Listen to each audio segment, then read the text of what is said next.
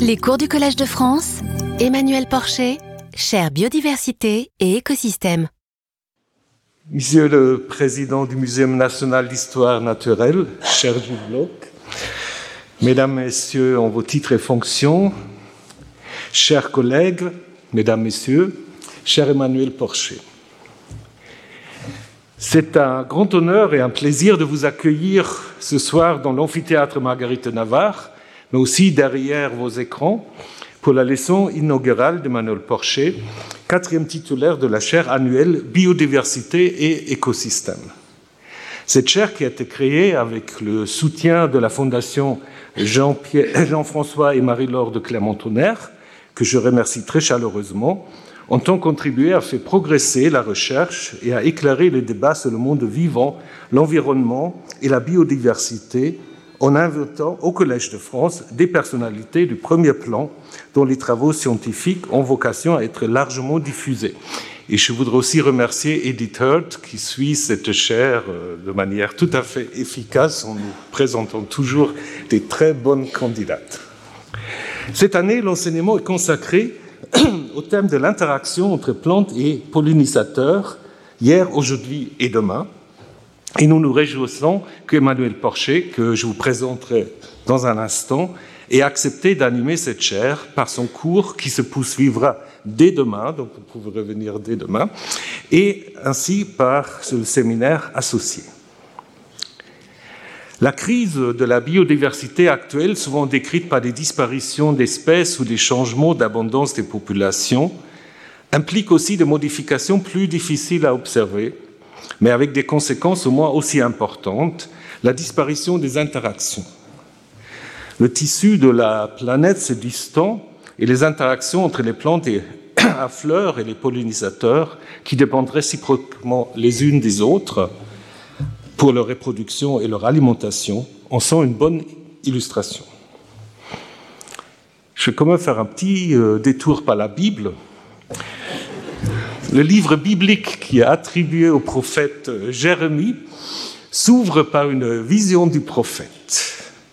Et Dieu lui demande Que vas-tu, Jérémie? Et Jérémie répond Je vois une branche d'amandier. Et Yahvé me dit donc au prophète, tu as bien vu car je veille à ce que ma parole s'accomplisse.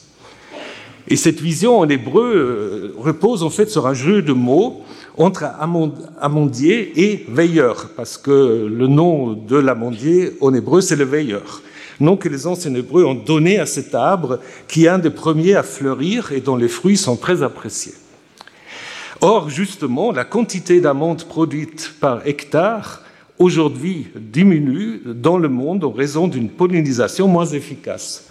Cependant, la demande mondiale de ce produit reste constante, va augmenter, ce qui pousse les cultivateurs à planter des surfaces d'amandiers de plus en plus importantes. On constate aujourd'hui une disparition de deux tiers à trois quarts de la masse d'insectes en l'espace de quelques décennies seulement. Mais les études permettant d'expliquer ce déclin sont encore insuffisantes. Et dans ce contexte, les sciences participatives peuvent se révéler d'une importance majeure. Et en France, comme euh, va vous l'expliquer beaucoup mieux que moi Emmanuel, euh, nos connaissances acquises sur les changements de la biodiversité ces dernières années proviennent en grande partie des sciences participatives. Quand les pollinisateurs deviennent plus rares, les plantes peuvent s'adapter en changeant leur façon de se reproduire, en recourant à l'autofécondation, je ne sais pas si l'humanité arrivera un jour à ça aussi, je ne sais pas si ce sera une bonne chose. Mais cette euh, stratégie favorise une évolution vers des fleurs plus petites qui attirent moins de pollinisateurs et auront du mal à s'adapter aux variations de l'environnement. Donc, quelle solution faut-il alors envisager pour protéger les plantes, les insectes, notre agriculture?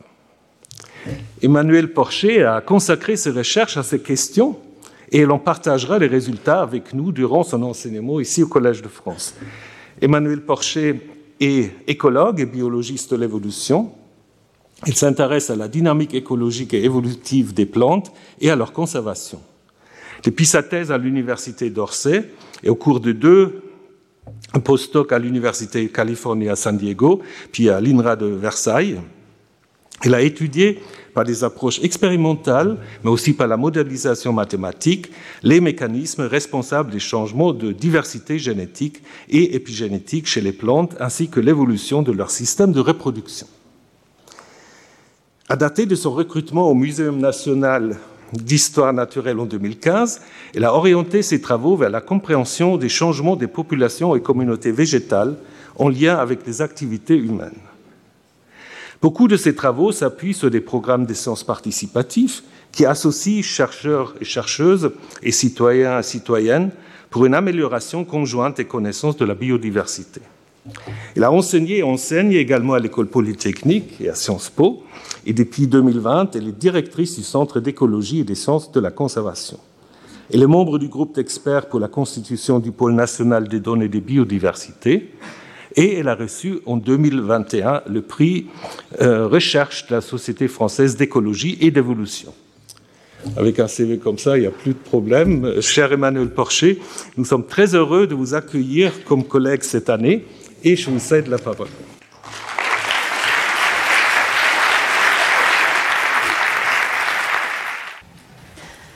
Monsieur l'administrateur, Mesdames et Messieurs les professeurs du Collège de France, Monsieur le Président du Muséum national d'histoire naturelle, chers collègues, chers amis, chères familles, Mesdames et Messieurs. Je commence par remercier chaleureusement euh, Jean-François et Marie-Laure de Clermont-Tonnerre qui ont rendu euh, possible l'existence de cette chaire. Monsieur l'administrateur et Mesdames et Messieurs les professeurs du Collège de France, pour m'avoir donné euh, cette opportunité unique de partager des connaissances. Edith Heard et Sonia Garel pour euh, m'avoir invité à postuler à cette chaire.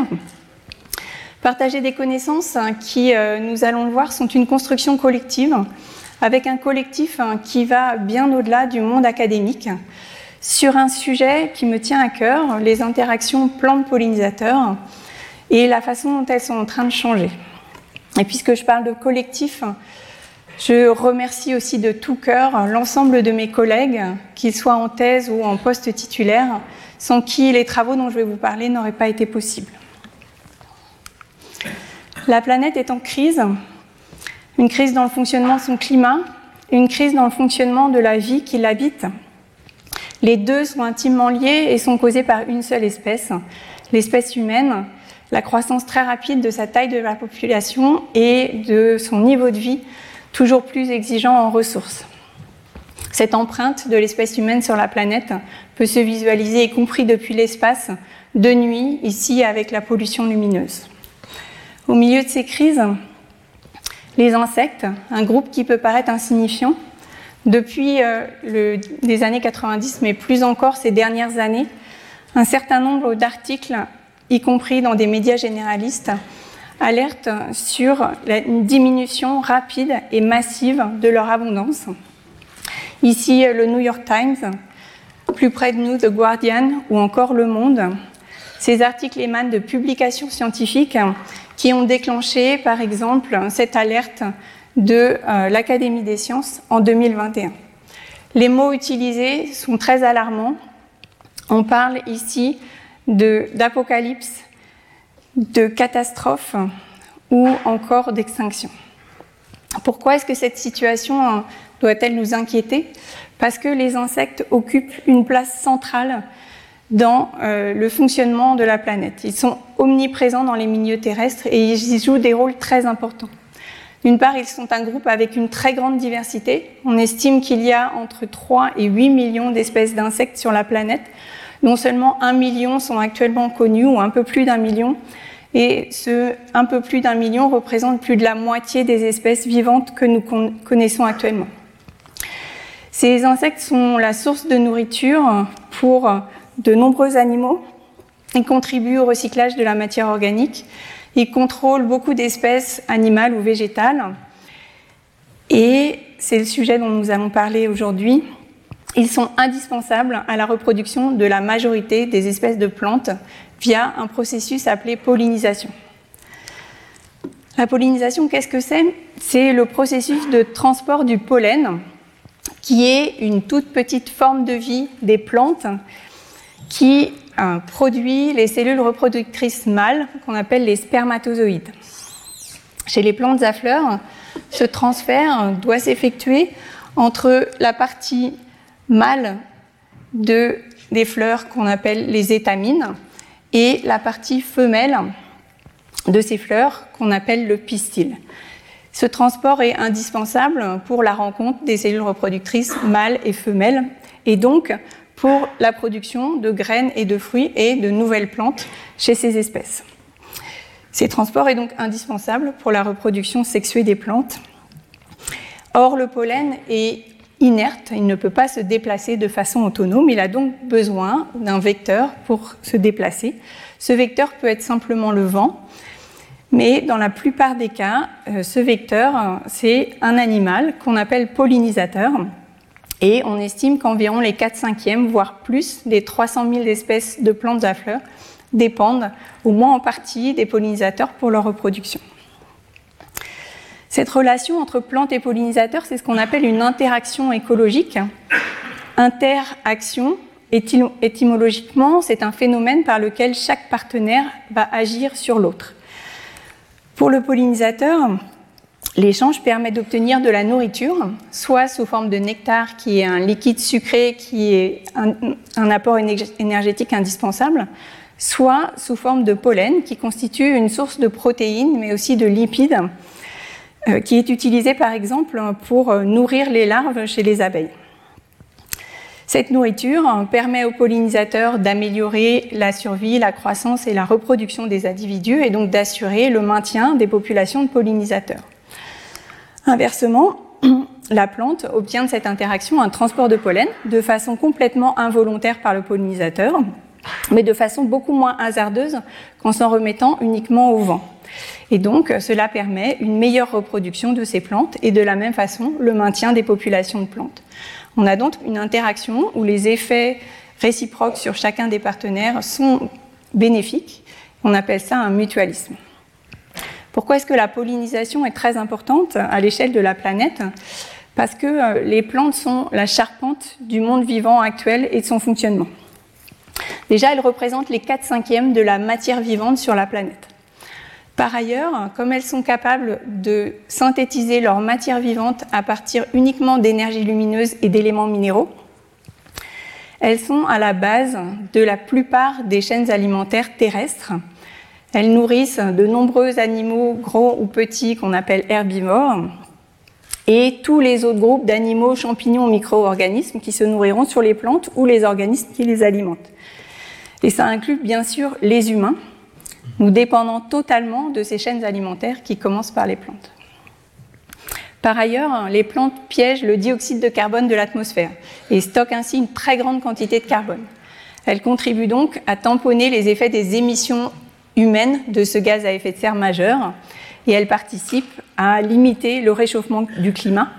Et elles participent à limiter le réchauffement du climat également parce qu'elles transpirent, pardon, ce qui non seulement fait baisser la température, et ça vous avez pu vous en rendre compte si vous êtes passé à côté d'un jardin public en ville pendant une période de canicule, mais ça permet aussi d'humidifier l'atmosphère localement et d'entretenir des microclimats humides, comme euh, ici autour de la forêt amazonienne. Actuellement, parmi toute la diversité des plantes, plus de 90% est représenté par les plantes à fleurs. Ça n'a pas toujours été le cas. Ici, vous avez une vue d'artiste hein, qui vous représente ce à quoi pouvait ressembler une forêt il y a plus de 300 millions d'années au Carbonifère. Ces forêts étaient constituées essentiellement de fougères et aussi d'un autre groupe qu'on appelle les gymnospermes, qui est euh, le groupe qui actuellement contient les conifères, les pins et les sapins. Donc, à cette époque, aucune espèce de plante à fleurs. Mais on pense que les interactions de pollinisation entre euh, les animaux et les plantes existaient déjà à cette époque, comme l'attestent par exemple des fossiles extrêmement bien conservés, dont certains euh, présentent des insectes qui euh, ont des grains de pollen collés sur leur corps. cette interaction entre les animaux et les plantes préexiste donc probablement à l'apparition des plantes à fleurs, dont la date est encore incertaine, mais on estime qu'elles sont apparues il y a au moins 140 millions d'années. À partir de cette apparition, les plantes à fleurs ont évolué rapidement avec une augmentation du nombre de leurs espèces. On parle de diversification ou de radiation.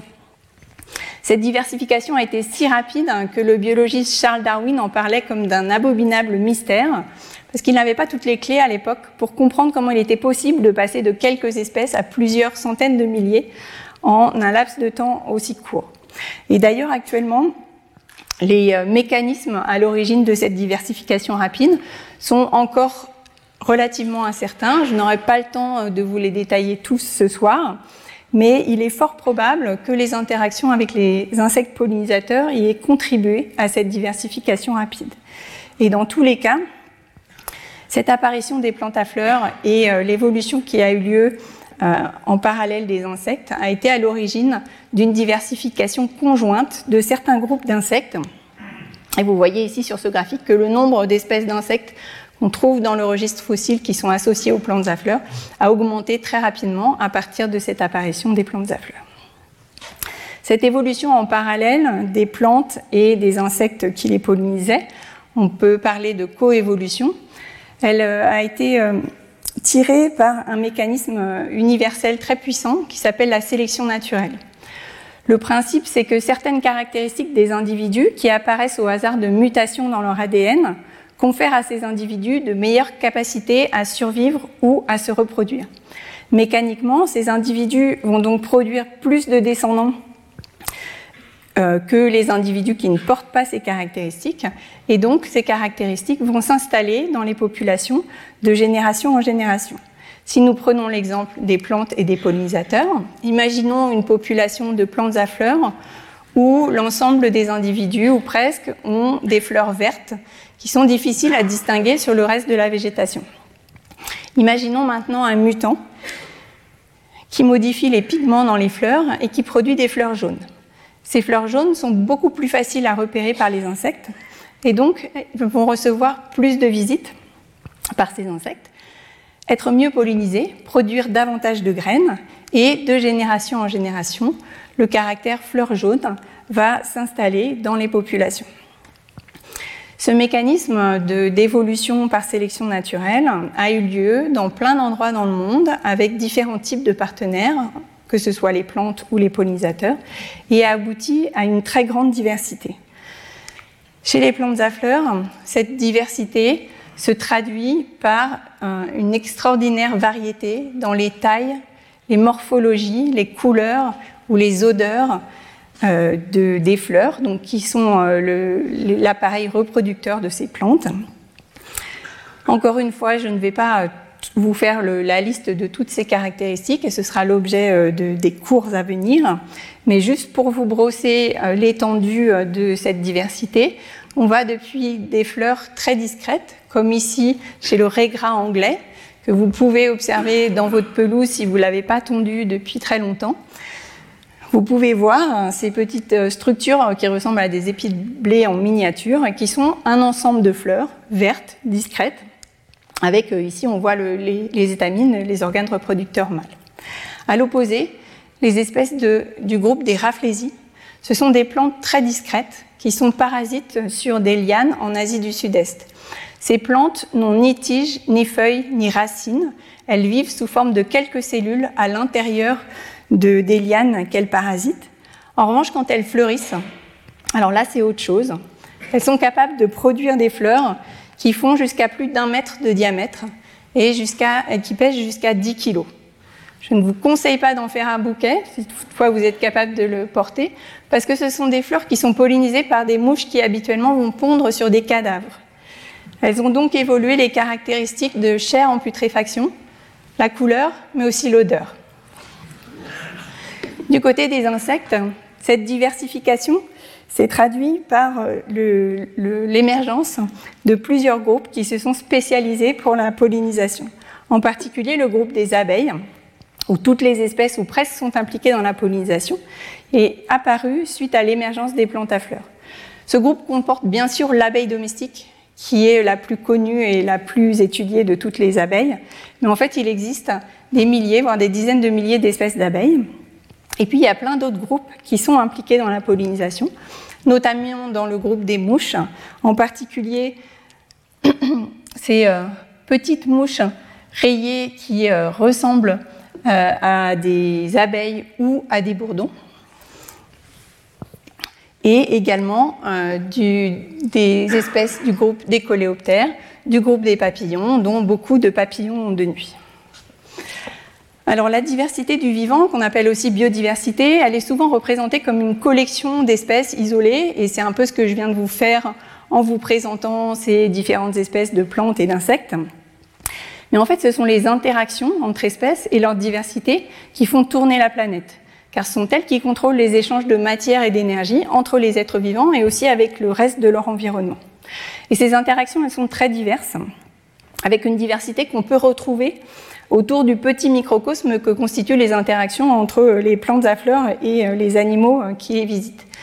Ici, sur cette image, vous avez une interaction mutualiste de pollinisation comme celle que je viens de vous décrire, avec euh, cette euh, cétoine grise qui est en train de manger du pollen et qui, ce faisant, euh, récolte du pollen sur son corps et pourra le transporter sur d'autres fleurs et assurer ainsi la reproduction de la plante qu'elle visite.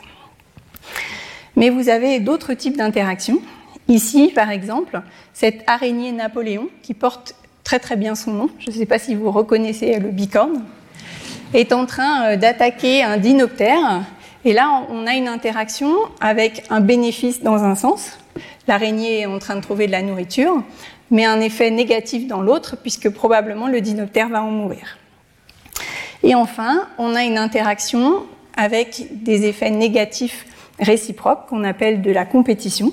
Probablement, cette cétoine grise et euh, cette antaxie sont en train de se gêner mutuellement dans l'efficacité de leur récolte de nourriture.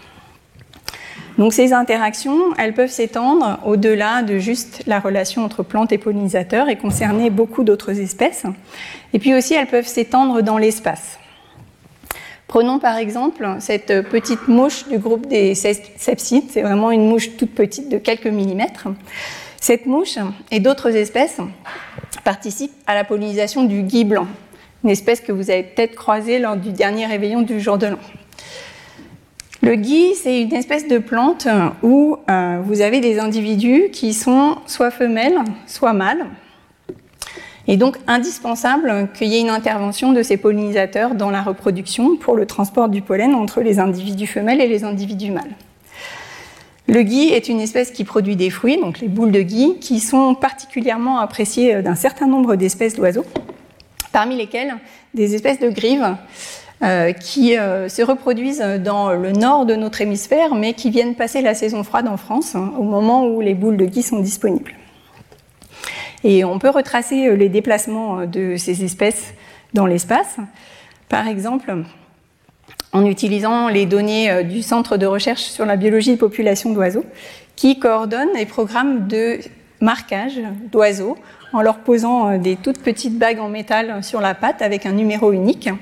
Et sur cette carte, vous pouvez voir les déplacements d'individus entre l'endroit où ils ont été capturés pour la première fois et marqués avec une bague et l'endroit où ils ont été réobservés, soit euh, vivants en bleu, soit morts en noir, parce qu'on est sur une espèce euh, chassable, ici la grive movis.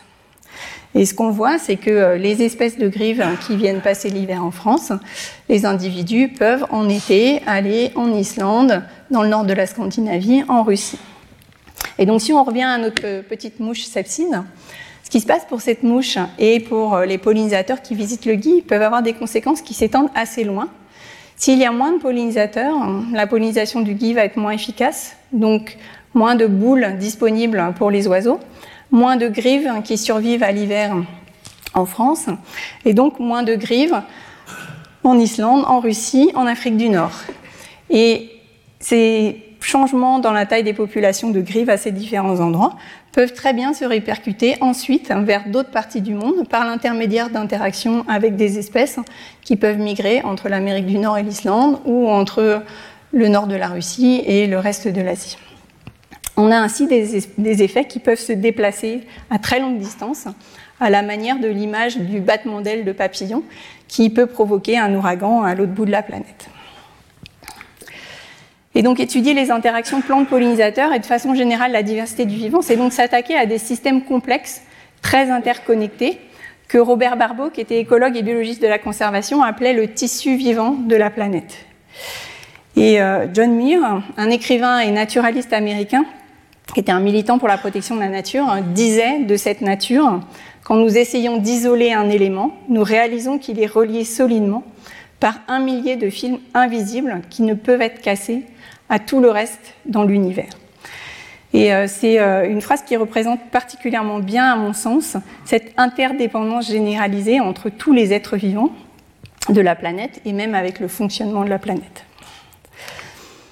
C'est l'objet de l'écologie en tant que discipline scientifique de comprendre cette complexité en étudiant les interactions entre les êtres vivants et leur environnement, que cet environnement soit d'autres êtres vivants ou l'environnement physique, c'est-à-dire le sol, l'air, l'eau, etc. Les chercheurs en écologie vont souvent gambader dans la nature à la poursuite de petites fleurs ou de papillons. C'est une partie qui peut être très agréable du travail, mais qui clairement ne suffit pas, pas du tout. Il faut aussi et surtout être capable de quantifier la dynamique de ces systèmes, de conceptualiser leur fonctionnement et comprendre le rôle des interactions dans ce fonctionnement et être capable d'identifier des lois générales au milieu de cette diversité. La modélisation mathématique, par exemple, est un outil possible, très utilisé en écologie, pour quantifier, conceptualiser comprendre le fonctionnement de ces systèmes complexes. voici un exemple appliqué au réseau d'interaction entre espèces.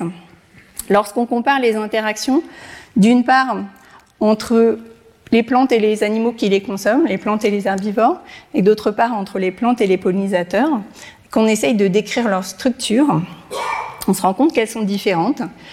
Chez euh, les interactions plantes-herbivores, la structure a tendance à être plus modulaire, c'est-à-dire avec des petits groupes d'espèces qui interagissent préférentiellement entre elles et pas beaucoup avec les autres groupes d'espèces similaires. En revanche, chez les réseaux d'interaction entre les plantes et les pollinisateurs, on a une structure qui est plus emboîtée, avec des espèces, par exemple, de pollinisateurs très généralistes qui interagissent avec beaucoup d'espèces de plantes et vice-versa. Et euh, cette euh, structure emboîtée crée un lien très fort entre toutes les espèces euh, du réseau. Et des travaux en modélisation mathématique ont pu montrer que ce sont les structures respectives qui favorisent la stabilité de ces réseaux d'interaction face à des changements de leur environnement.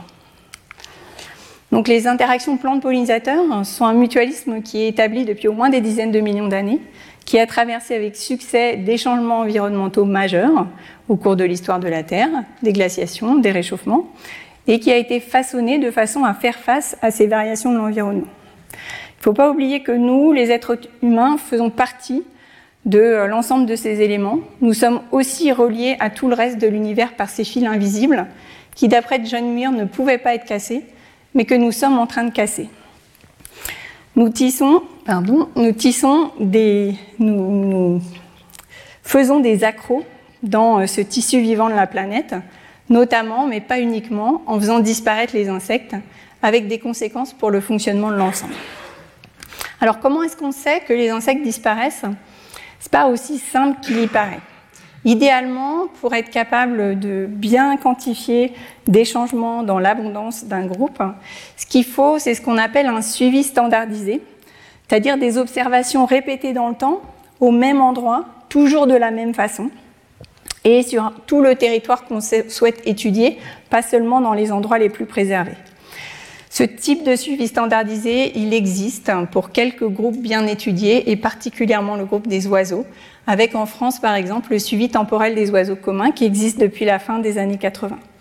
Ce genre de suivi standardisé, bien qu'il soit arrivé un peu tard, montre de nombreux changements et en particulier une diminution de l'abondance de la plupart des espèces pour les oiseaux, particulièrement les espèces qui habitent dans les espaces agricoles. Alors pour les plantes et pour les insectes, c'est un peu plus compliqué parce qu'ils euh, attirent moins les naturalistes que les oiseaux et pour plusieurs raisons. En premier lieu, ils sont beaucoup plus diversifiés. Donc, euh, en France métropolitaine, par exemple, il y a environ 600 espèces d'oiseaux, ce qui est déjà beaucoup. Mais il y a 6000 espèces de plantes, environ, et environ 40 000 espèces d'insectes. Par ailleurs, ils sont souvent considérés comme moins jolis ou moins mignons que euh, des groupes comme les oiseaux et les mammifères. Donc on trouve encore un peu de monde pour aller étudier les orchidées, les abeilles, les papillons. Mais quand il s'agit d'aller étudier les ronces ou ce groupe de mouches qu'on appelle les ampididés, il y a nettement moins de gens.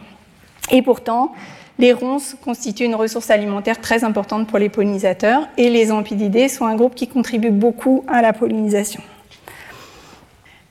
heureusement, il existe tout de même quelques poignées de naturalistes passionnés qui sont intéressés aux plantes et aux insectes.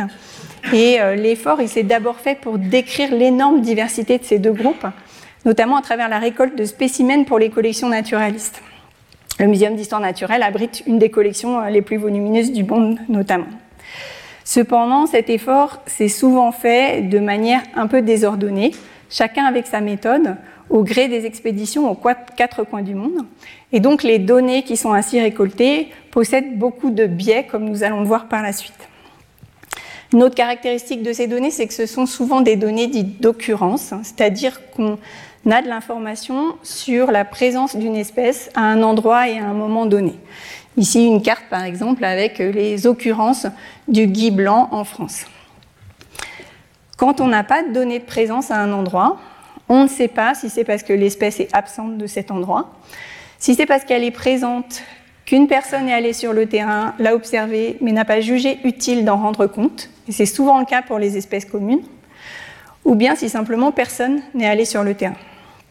Par ailleurs, ces données euh, de présence sont euh, assez peu sensibles quand il s'agit de détecter des changements dans la biodiversité, puisqu'il faut attendre qu'une espèce ait disparu d'un endroit avant de détecter un changement. Une façon rapide de se rendre compte des biais dans les données, c'est euh, de consulter la carte des données mondiales de biodiversité fournie par le Global Biodiversity Information Facility, qui est une initiative internationale pour mettre ensemble toutes les données de biodiversité. À l'heure actuelle, il y a plus de 2,6 milliards de données dans cette base de données, ce qui est une quantité impressionnante. Et sur la carte, les couleurs vertes les plus claires représentent les endroits où vous avez le plus de données. Donc on voit tout de suite que ces données ne, reflètent pas uniquement la structure de la biodiversité, mais aussi la façon dont ces données sont récoltées. Les données, elles sont présentes en Amérique du Nord, en Europe surtout de l'Ouest et dans quelques autres endroits dans le monde. Donc on est en présence de données massives, ce qu'on peut appeler du big data, et qui va être plus ou moins utile selon les questions que l'on pose. Ou pour citer euh, Bruno Strasser et Paul Edwards, le big data, c'est la réponse, mais c'est quoi la question? Ces données du GBIF hein, sont très utiles, par exemple, pour décrire de nouvelles espèces ou pour caractériser la façon dont les activités des insectes varient au cours d'une année. Elles sont beaucoup plus compliquées à utiliser quand on veut essayer de quantifier les changements d'abondance de la biodiversité au cours du temps. Des collègues anglais euh, se sont appuyés sur des travaux en statistique des années 60 pour montrer que le volume des données ne peut pas corriger les biais existants. Pour ça, ils ont utilisé une espèce qui est assez pratique, une espèce de calune, une espèce qui ressemble à de la bruyère, qui fait euh, des tapis de fleurs roses très très denses qu'on peut détecter avec des photos aériennes. Donc on connaît la distribution réelle de cette espèce ici en Grande-Bretagne. On peut aussi essayer de caractériser cette espèce en utilisant les données des botanistes qui vont sur le terrain. Au Royaume-Uni, il y a une forte tradition naturaliste, il y a beaucoup beaucoup de botanistes qui vont sur le terrain. Ici, vous avez la carte des endroits où euh, les botanistes se sont rendus. Donc, ils sont allés sur près de 20 000 sites de 1 km sur 1 km. C'est énorme comme effort. Mais vous voyez tout de suite que la distribution des botanistes est quasiment opposée à la distribution de la calune. Il en résulte que les données d'observation de la calune euh, sont assez rares. Et si on utilise ces données pour estimer l'abondance de l'espèce à l'échelle de la Grande-Bretagne, on constate qu'elle est très sous-estimée et qu'elle est estimée aussi mal que si on avait choisi uniquement 28 sites distribués au hasard sur la Grande-Bretagne.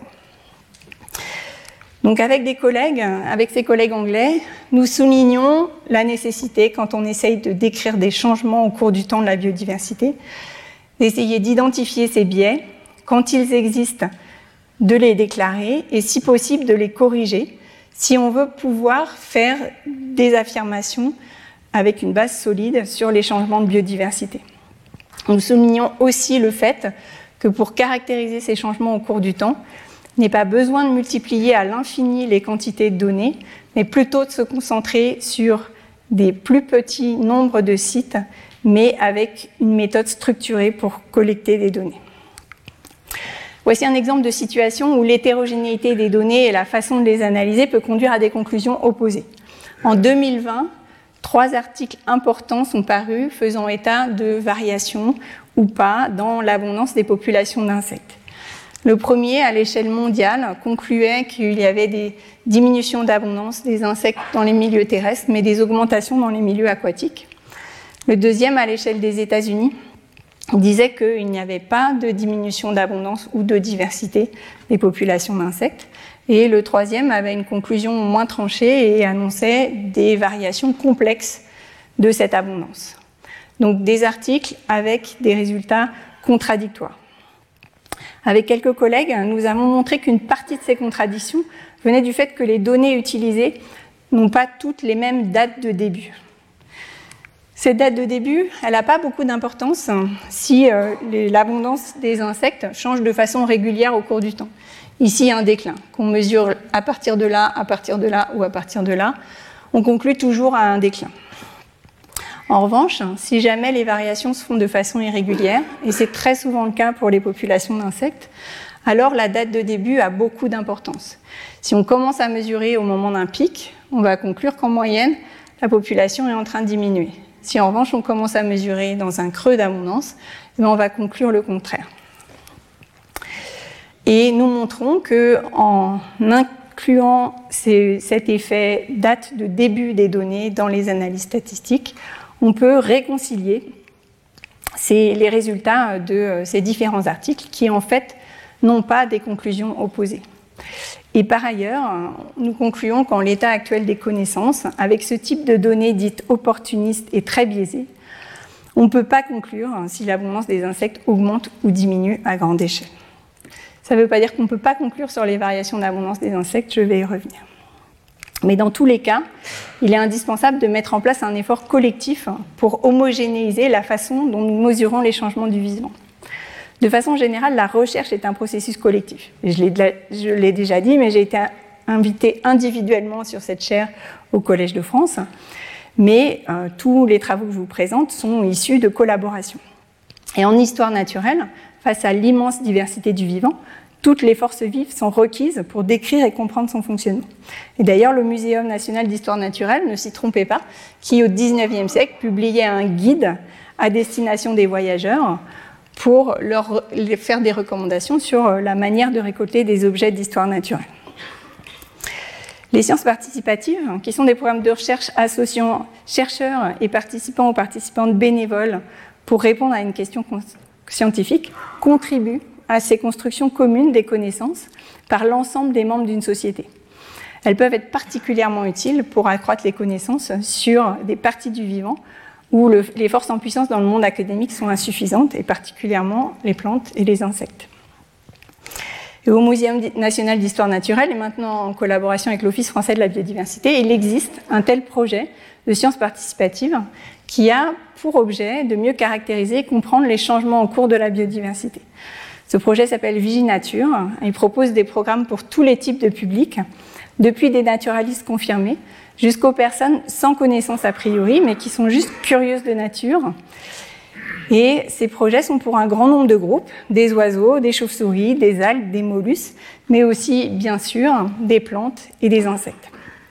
Tous ces programmes proposent de suivre un protocole dont tout le monde travaille de la même façon pour que les données soient récoltées de façon identique. Ils sont aussi non destructifs, hein, c'est important, et ils sont construits en partenariat avec des associations naturalistes. J'ai eu l'occasion de travailler avec ces programmes de sciences participatives qui montrent tous des changements dans le vivant. Par exemple, Vigiflore est un programme qui mobilise des centaines de botanistes bénévoles depuis 2009 pour suivre les changements de la flore en France.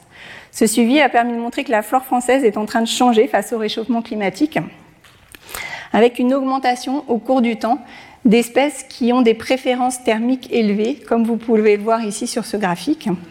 Et nous montrons aussi, malheureusement, que ces changements ne sont pas assez rapides par rapport à la vitesse du changement euh, du climat actuel. Un autre programme, l'Observatoire agricole de la biodiversité, est à destination des agriculteurs et agricultrices qui peuvent observer les espèces sauvages, dont les abeilles et les papillons, dans leurs champs, et aussi nous indiquer quelles sont leurs pratiques agricoles. Ce programme a permis de montrer, encore une fois, une diminution générale de l'abondance des abeilles et des papillons, mais une diminution qui dépend des pratiques agricoles.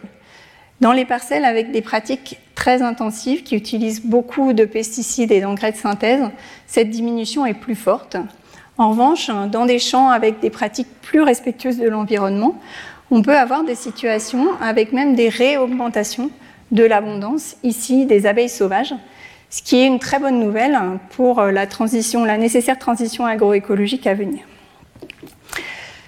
Dans tous les cas, ces programmes montrent qu'il y a une diminution en cours des ou des changements majeurs des plantes et des insectes.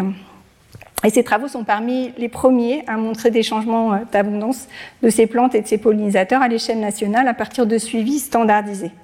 Ils sont en accord avec quelques autres études identiques dans d'autres pays, souvent aussi à partir de sciences participatives, et ils démontrent sans ambiguïté des changements majeurs dans ces deux groupes, dans un sens plutôt négatif, et ce, malgré les controverses dont j'ai pu vous parler, qui persistent encore autour de l'analyse des données opportunistes biaisées que je vous ai mentionnées tout à l'heure.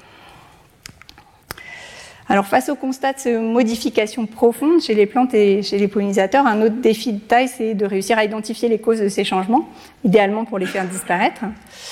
On connaît désormais très bien les principales causes de changement de la biodiversité en général et celles-ci agissent sur les plantes et sur les pollinisateurs également. Il s'agit en premier lieu de la destruction des habitats naturels, des pollutions diverses, particulièrement celles aux pesticides, des dérèglements climatiques hein, qui commencent à avoir des effets marqués sur les différents groupes et dont les effets vont probablement augmenter à l'avenir. Enfin, l'introduction d'espèces exotiques qui peuvent devenir envahissantes dans certains endroits du monde. Dans une moindre mesure, on peut avoir des situations aussi hein, de surexploitation de certaines populations, par exemple pour certaines espèces de gentianes qui servent à faire le génépi. Ces mécanismes sont produits par diverses activités humaines. Et un grand défi et une question de recherche très active actuellement, c'est d'être capable d'isoler les effets respectifs de ces activités si on veut être capable de proposer des mesures pour la préservation des plantes et des pollinisateurs. Et une partie significative de mes travaux de recherche concerne les effets de l'agriculture intensive sur la biodiversité. Alors pourquoi l'agriculture intensive? Parce que c'est l'activité qui est considérée comme une des toutes premières causes des changements actuels de biodiversité. Cela a été euh, montré très récemment euh, par une publication à la fin de l'année dernière euh, qui montre sur les oiseaux et à partir notamment du suivi temporel des oiseaux communs pour la France, qu'à l'échelle européenne, l'agriculture intensive est la première cause qui explique le déclin des populations d'oiseaux. Avec des collègues, nous essayons d'aller encore plus loin et d'isoler parmi les caractéristiques de l'agriculture quelles sont celles qui sont plus particulièrement responsables de ce déclin. Et en particulier, nous avons montré que euh, pour la très grande majorité des espèces d'oiseaux communes, les deux tiers des espèces des oiseaux communes, leur abondance est plus faible dans les zones où plus de pesticides sont utilisés. Ce sont toutes les valeurs négatives sur ce graphique. Cet effet, donc ça suggère un effet direct de l'utilisation des pesticides qui peut être en partie causé par un effet sur les insectes et une moindre disponibilité des insectes pour les oiseaux, car c'est une source alimentaire très importante. Et donc, euh, des travaux sont en cours pour essayer de caractériser aussi les effets euh, des pesticides sur les plantes, les insectes, dont les pollinisateurs. En plus d'étudier les changements en cours et leurs causes, hein, bien sûr, nous devons nous inquiéter euh, des conséquences de ces changements des pollinisateurs et des plantes. Et intuitivement, une disparition euh, des insectes pollinisateurs, on peut s'attendre à une moins bonne pollinisation des plantes, ce qui va avoir des effets sur leur reproduction, et particulièrement pour les espèces qui dépendent le plus des pollinisateurs pour cette reproduction. Avec le programme Vigiflore, nous montrons en effet que les espèces de plantes qui dépendent le plus des pollinisateurs, celles qui sont à droite sur ce graphique, sont aussi celles qui diminuent le plus en moyenne, contrairement aux espèces de plantes qui euh, ne dépendent pas des pollinisateurs. Ces résultats sont concordants avec d'autres études sur le long terme qui montrent par exemple des disparitions conjointes de plantes localement et de leurs pollinisateurs, euh, comme ici euh, pour le bleuet, une espèce qui a été représentée de façon très dense dans un champ de blé par Van Gogh. C'est un tableau que vous pouvez admirer en ce moment au musée d'Orsay, mais qui a été en forte régression dans euh, les espaces agricoles en France. L'intérêt du programme Vigiflore, cependant, c'est qu'il permet de récolter des données d'abondance et donc d'avoir une quantification fine, presque en temps réel, de ces changements des communautés de plantes. Et donc, idéalement, de réagir face à ces changements plutôt que des données euh, d'occurrence pour lesquelles on doit attendre l'extinction d'une espèce avant de se rendre compte euh, du problème.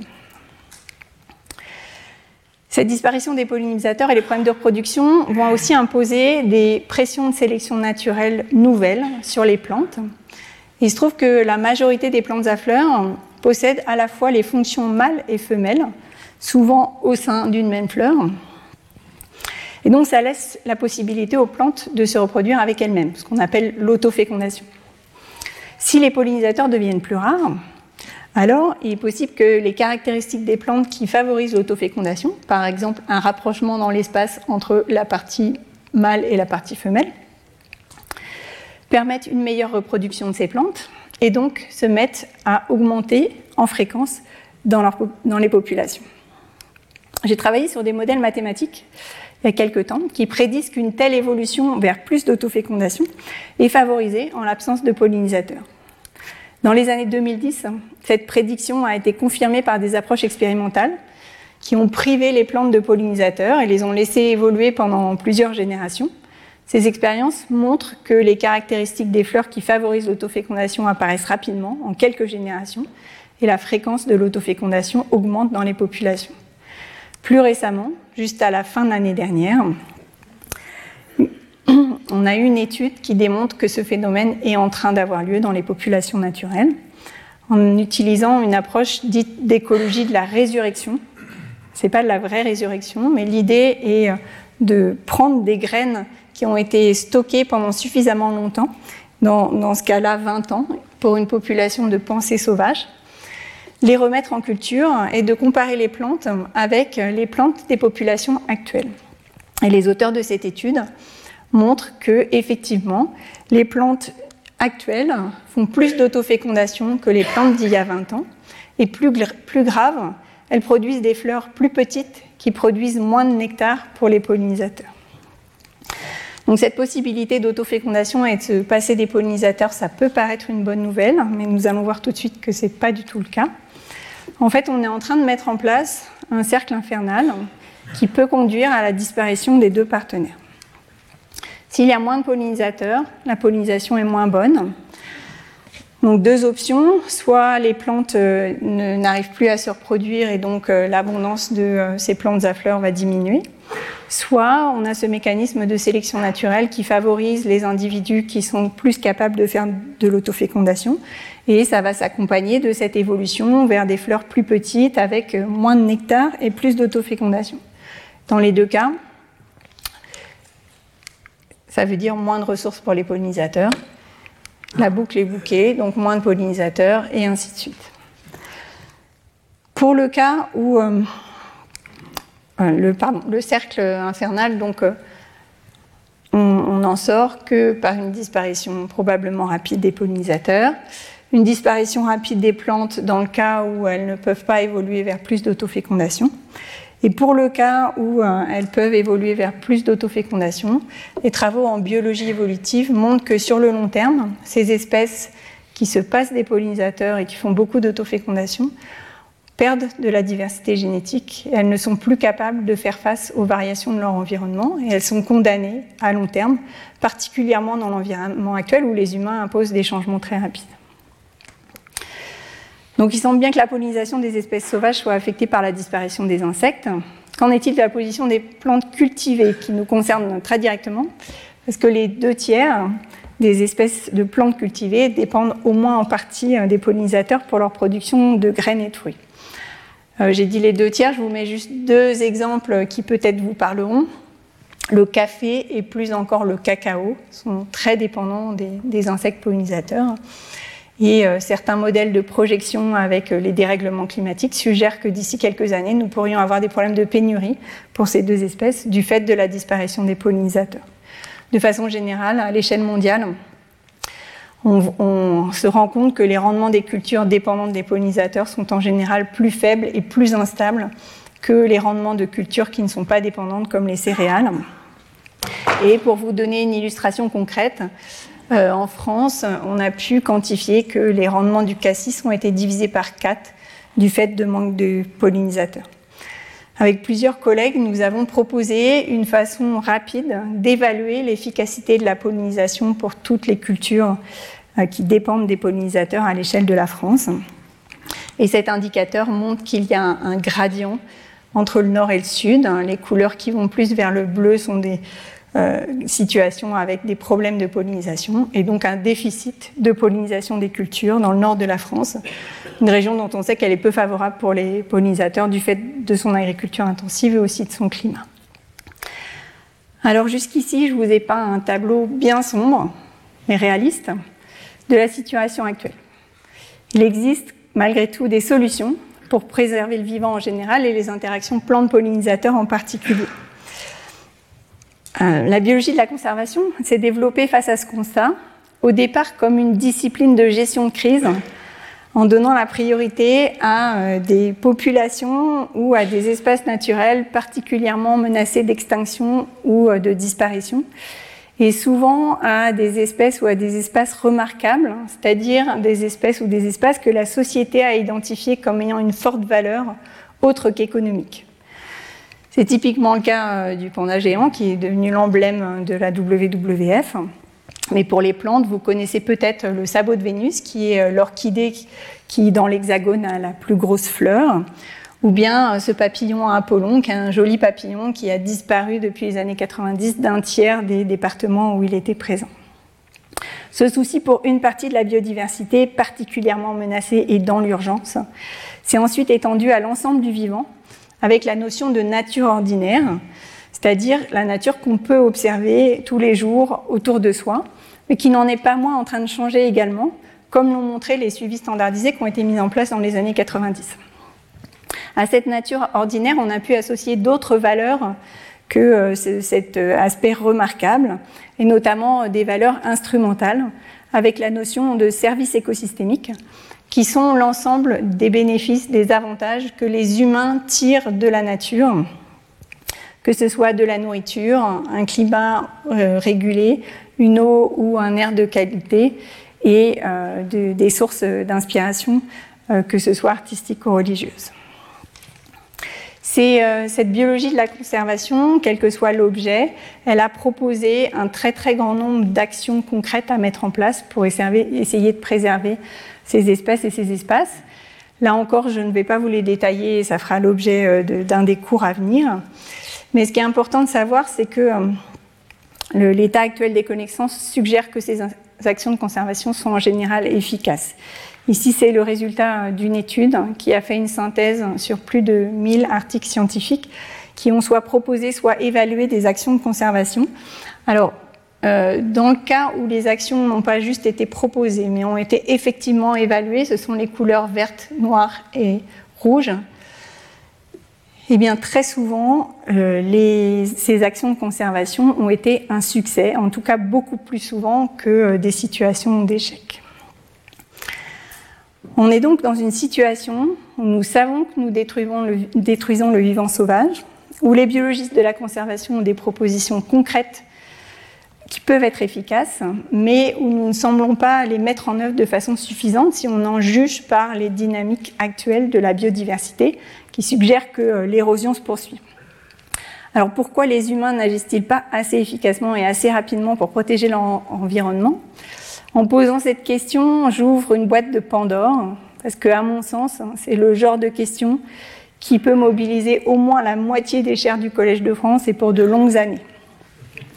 Et il me reste moins d'une dizaine de minutes.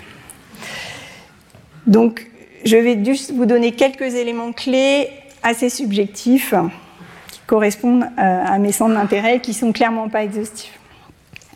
Un premier élément de réponse, c'est la complexité de l'action à mettre en place. Face au dérèglement climatique, au changement de la biodiversité, nous avons affaire à ce que les anglophones appellent des wicked problems, qu'on peut traduire par des problèmes épineux.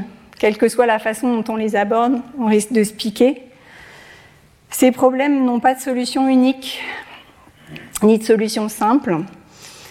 Ils sont caractérisés par des éléments tous interconnectés les uns aux autres. C'est typiquement le cas de la biodiversité. Et une solution qu'on peut apporter à une partie du problème peut, en, causer un autre type de problème. Par exemple, dans le cas des dérèglements climatiques, l'utilisation d'énergie renouvelable et euh, notamment l'implantation d'éoliennes, très vertueuses en termes de réduction des émissions de gaz à effet de serre, peut avoir des effets négatifs pour la biodiversité. Ces éoliennes sont indispensables, mais il faut penser très soigneusement leur implantation et leur utilisation pour essayer de minimiser ces effets sur la biodiversité. Le, résultat de ces problèmes épineux, c'est qu'il est indispensable de dépasser les seules approches écologiques pour une conservation de la nature et donc de passer d'une biologie de la conservation à des sciences de la conservation. Et euh, dans mon unité de recherche, le Centre d'écologie et des sciences de la, conservation, c'est ce que nous faisons. Nous essayons d'allier écologie, biologie de l'évolution, mais aussi sociologie, sciences politiques, économie, géographie, ethnologie, urbanisme, psychologie, pour comprendre comment les humains, depuis les individus jusqu'aux organisations, interagissent avec les autres qu'humains et leur environnement physique, et rechercher des solutions intégrées aux problèmes environnementaux et notamment aux problèmes de conservation de la biodiversité. Et certaines de ces approches montrent par exemple qu'une partie du problème, une partie seulement, vient d'un autre type d'extinction, celle des humains ou de la connexion des humains avec le reste de l'environnement et notamment son environnement autre qu'urbain. En effet, depuis 2010, plus de la moitié de la population mondiale vit en ville cette proportion est en augmentation. En France, c'est plus de 8 personnes sur, 10 qui habitent en ville. Et ce mode de vie urbain se traduit par une déconnexion avec le fonctionnement du vivant que les chercheurs en, sciences, sociales peuvent facilement caractériser, un phénomène qu'on appelle l'extinction de l'expérience, mais que nous pouvons auto-évaluer ce soir. Donc je vous propose ici une petite dizaine de logos de grandes marques. Demandez-vous combien de noms de marques vous êtes capable de citer. Pour la plupart d'entre nous, c'est un exercice assez facile. Encore que moi, je fais partie de la génération qui connaît moins bien ce logo, mais les plus jeunes d'entre nous sauront très bien de quoi il s'agit. Et ça, ça suggère qu'on connaît très bien notre environnement socio-économique. Faisons maintenant le même exercice avec des photos d'oiseaux. Pour beaucoup, c'est un exercice qui n'est plus aussi facile. Et pourtant, les espèces que je vous montre ici sont l'équivalent des logos précédents. Ce sont des espèces très très communes, même les plus communes en France métropolitaine. Et nous les voyons et nous les entendons tous les jours, au moins au printemps, y compris au cœur des villes. Nous les voyons et nous les entendons, mais nous ne les regardons plus et nous ne les écoutons plus. Au passage, si vous avez répondu pigeon pour cette image, cette réponse est correcte, mais elle est incomplète. Il existe plusieurs espèces de pigeons, comme il existe plusieurs espèces de fauvettes, plusieurs espèces de mésanges, plusieurs espèces de pinsons, etc. Cette déconnexion, elle est valable pour les questions de pollinisation, et euh, notre relation avec euh, les insectes pollinisateurs. Les pollinisateurs sont en diminution, ça a des conséquences pour la pollinisation des plantes cultivées par exemple, et nous pourrions y faire face en essayant de restaurer les populations de pollinisateurs sauvages. Dans la plupart des cas, ce ne sont pas les options qui sont choisies. Face à ce constat, les sociétés humaines euh, proposent plutôt d'essayer de s'extraire encore davantage de notre dépendance aux pollinisateurs. Alors ça peut passer par plusieurs types de solutions de la plus naturelle à la plus artificielle. On peut remplacer les pollinisateurs sauvages par des pollinisateurs domestiques. On peut essayer euh, de développer des variétés de plantes cultivées qui sont moins dépendantes des pollinisateurs. On peut euh, utiliser des ouvriers et des ouvrières agricoles pour réaliser de la pollinisation à la main des cultures, comme cela se fait pour la vanille dans beaucoup de régions du monde. Et enfin, on peut développer des machines pour polliniser les cultures à la place des pollinisateurs. Pour ce dernier cas, je n'ai pas trouvé d'illustration libre de droit parce que c'est un domaine avec des enjeux économiques très forts et euh, beaucoup de brevets. Ces solutions sont très contestables pour plusieurs raisons. D'abord parce qu'elles coûtent cher et dans le cas général plus cher que la solution alternative qui reviendrait à essayer de restaurer les euh, populations de pollinisateurs ou la biodiversité en général, ce qu'on appelle les solutions fondées sur la nature. D'autre part, parce que dans certains cas, elles vont renforcer le cercle infernal dont je vous ai parlé et contribuer encore davantage à la disparition des pollinisateurs. Et enfin, parce qu'elles rendent les agriculteurs et les agricultrices dépendants des entreprises qui fournissent ces solutions, à l'instar de l'utilisation de pesticides de synthèse, d'engrais de synthèse, d'organismes génétiquement modifiés ou des nouvelles techniques de sélection des plantes. Donc la première étape pour réussir à mieux conserver le monde vivant et sa diversité, c'est donc probablement de réapprendre à le connaître et à l'apprécier, car nous sommes plus enclins à protéger ce que nous aimons. Il y a donc un enjeu énorme de reconnexion des êtres humains à leur environnement naturel, qui peut avoir lieu par l'éducation, mais aussi par des découvertes mobilisant les émotions, qui sont un moteur puissant de transformation des personnes. Là encore, les sciences participatives peuvent être précieuses hein, car elles proposent aux participants et aux participantes de découvrir ou de redécouvrir les espèces sauvages autour d'elles et de s'émerveiller devant leur diversité. Le suivi photographique des insectes pollinisateurs, ou SPIPOL, c'est un programme qui propose de suivre les interactions plantes-pollinisateurs en prenant des photos des insectes qui visitent les plantes. les, participants et les participantes euh, de ce programme apprennent très rapidement à reconnaître les espèces qu'ils voient et aussi à découvrir et à euh, comprendre la démarche scientifique. Les participants de l'Observatoire de la biodiversité des jardins, et notamment de l'opération Papillon, changent la façon d'entretenir leur jardin de façon à mieux accueillir les pollinisateurs, en réduisant l'utilisation de pesticides et en offrant plus de ressources pour ces pollinisateurs. Et enfin, les agriculteurs et les agricultrices qui participent à l'Observatoire de la biodiversité développent un nouveau type de relation avec les espèces sauvages de leur parcelle, qu'ils considèrent comme une alliée mystérieuse, dont ils ne comprennent pas complètement le fonctionnement, mais à qui ils sont prêts à faire confiance et ils ne veulent pas risquer de perdre cet allié. Pour conclure cet exposé, je voudrais terminer sur une note d'espoir. Certes, nous savons que la biodiversité, dont les plantes et leurs pollinisateurs, sont en train de changer massivement et rapidement, dans une dynamique qu'on peut qualifier d'effondrement. Mais nous savons aussi qu'il existe des solutions pour contrecarrer cet effondrement. Et avec nos collègues, nous travaillons d'arrache-pied pour essayer d'améliorer ces solutions, soit sous l'angle de l'écologie ou pour d'autres personnes euh, sous l'angle des sciences sociales. Et tous les espoirs sont permis, parce qu'un des gros avantages du vivant, notamment par rapport au climat, c'est que le vivant peut réagir de façon spectaculaire. Pour le climat, nous savons que les solutions à mettre en œuvre, qui sont indispensables, ne porteront leurs fruits que dans quelques années, voire dizaines d'années. Au contraire, le vivant existe depuis près de 4 milliards d'années et il a été sélectionné pour faire face à des changements de son environnement s'il reste suffisamment modeste. Il suffit donc que nous lui redonnions un peu d'espace et un peu de temps pour que la vie puisse à nouveau prospérer. Et la recherche en sciences de la conservation le démontre sans ambiguïté.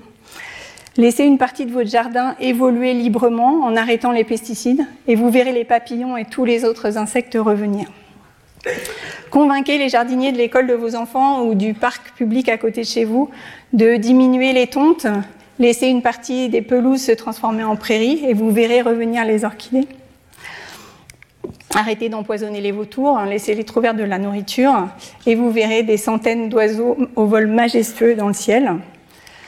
Agissez euh, pour euh, réduire l'utilisation de pesticides dans l'agriculture, euh, achetez des produits locaux venant de petites exploitations. Et dans les espaces agricoles pourront revenir les insectes, les plantes, les oiseaux et toute la diversité du vivant. Il n'est pas trop tard. Quelques espèces ont déjà disparu, mais beaucoup sont encore là. Nous pouvons encore réparer les dégâts que nous avons commis.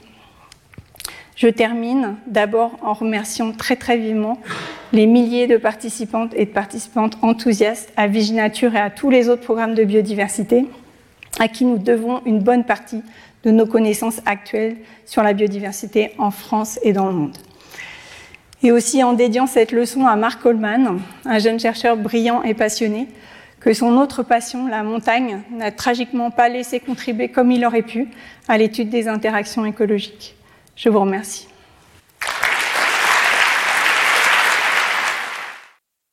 Retrouvez tous les contenus du Collège de France sur www.colège-2-france.fr.